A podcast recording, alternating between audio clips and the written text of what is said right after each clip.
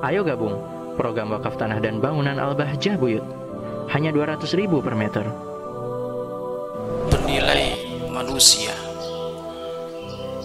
akan dianggap manusia karena akhlak adab bukan karena harta bukan karena pangkat yang menganggap manusia hak karena hartanya dan pangkatnya dengan berlalunya pangkat dan harta akan terhinakan itu manusia.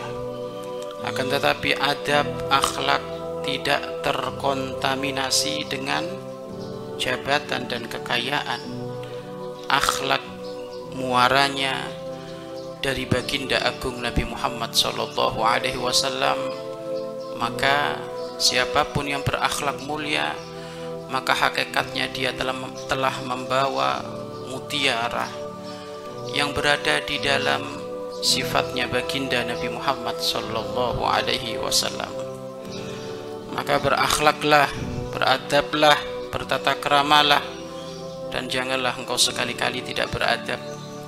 Janganlah engkau sekali-kali tidak berakhlak tidak beradabmu tidak berakhlakmu itu mencoreng mukamu untuk tidak dianggap di hadapan masyarakat.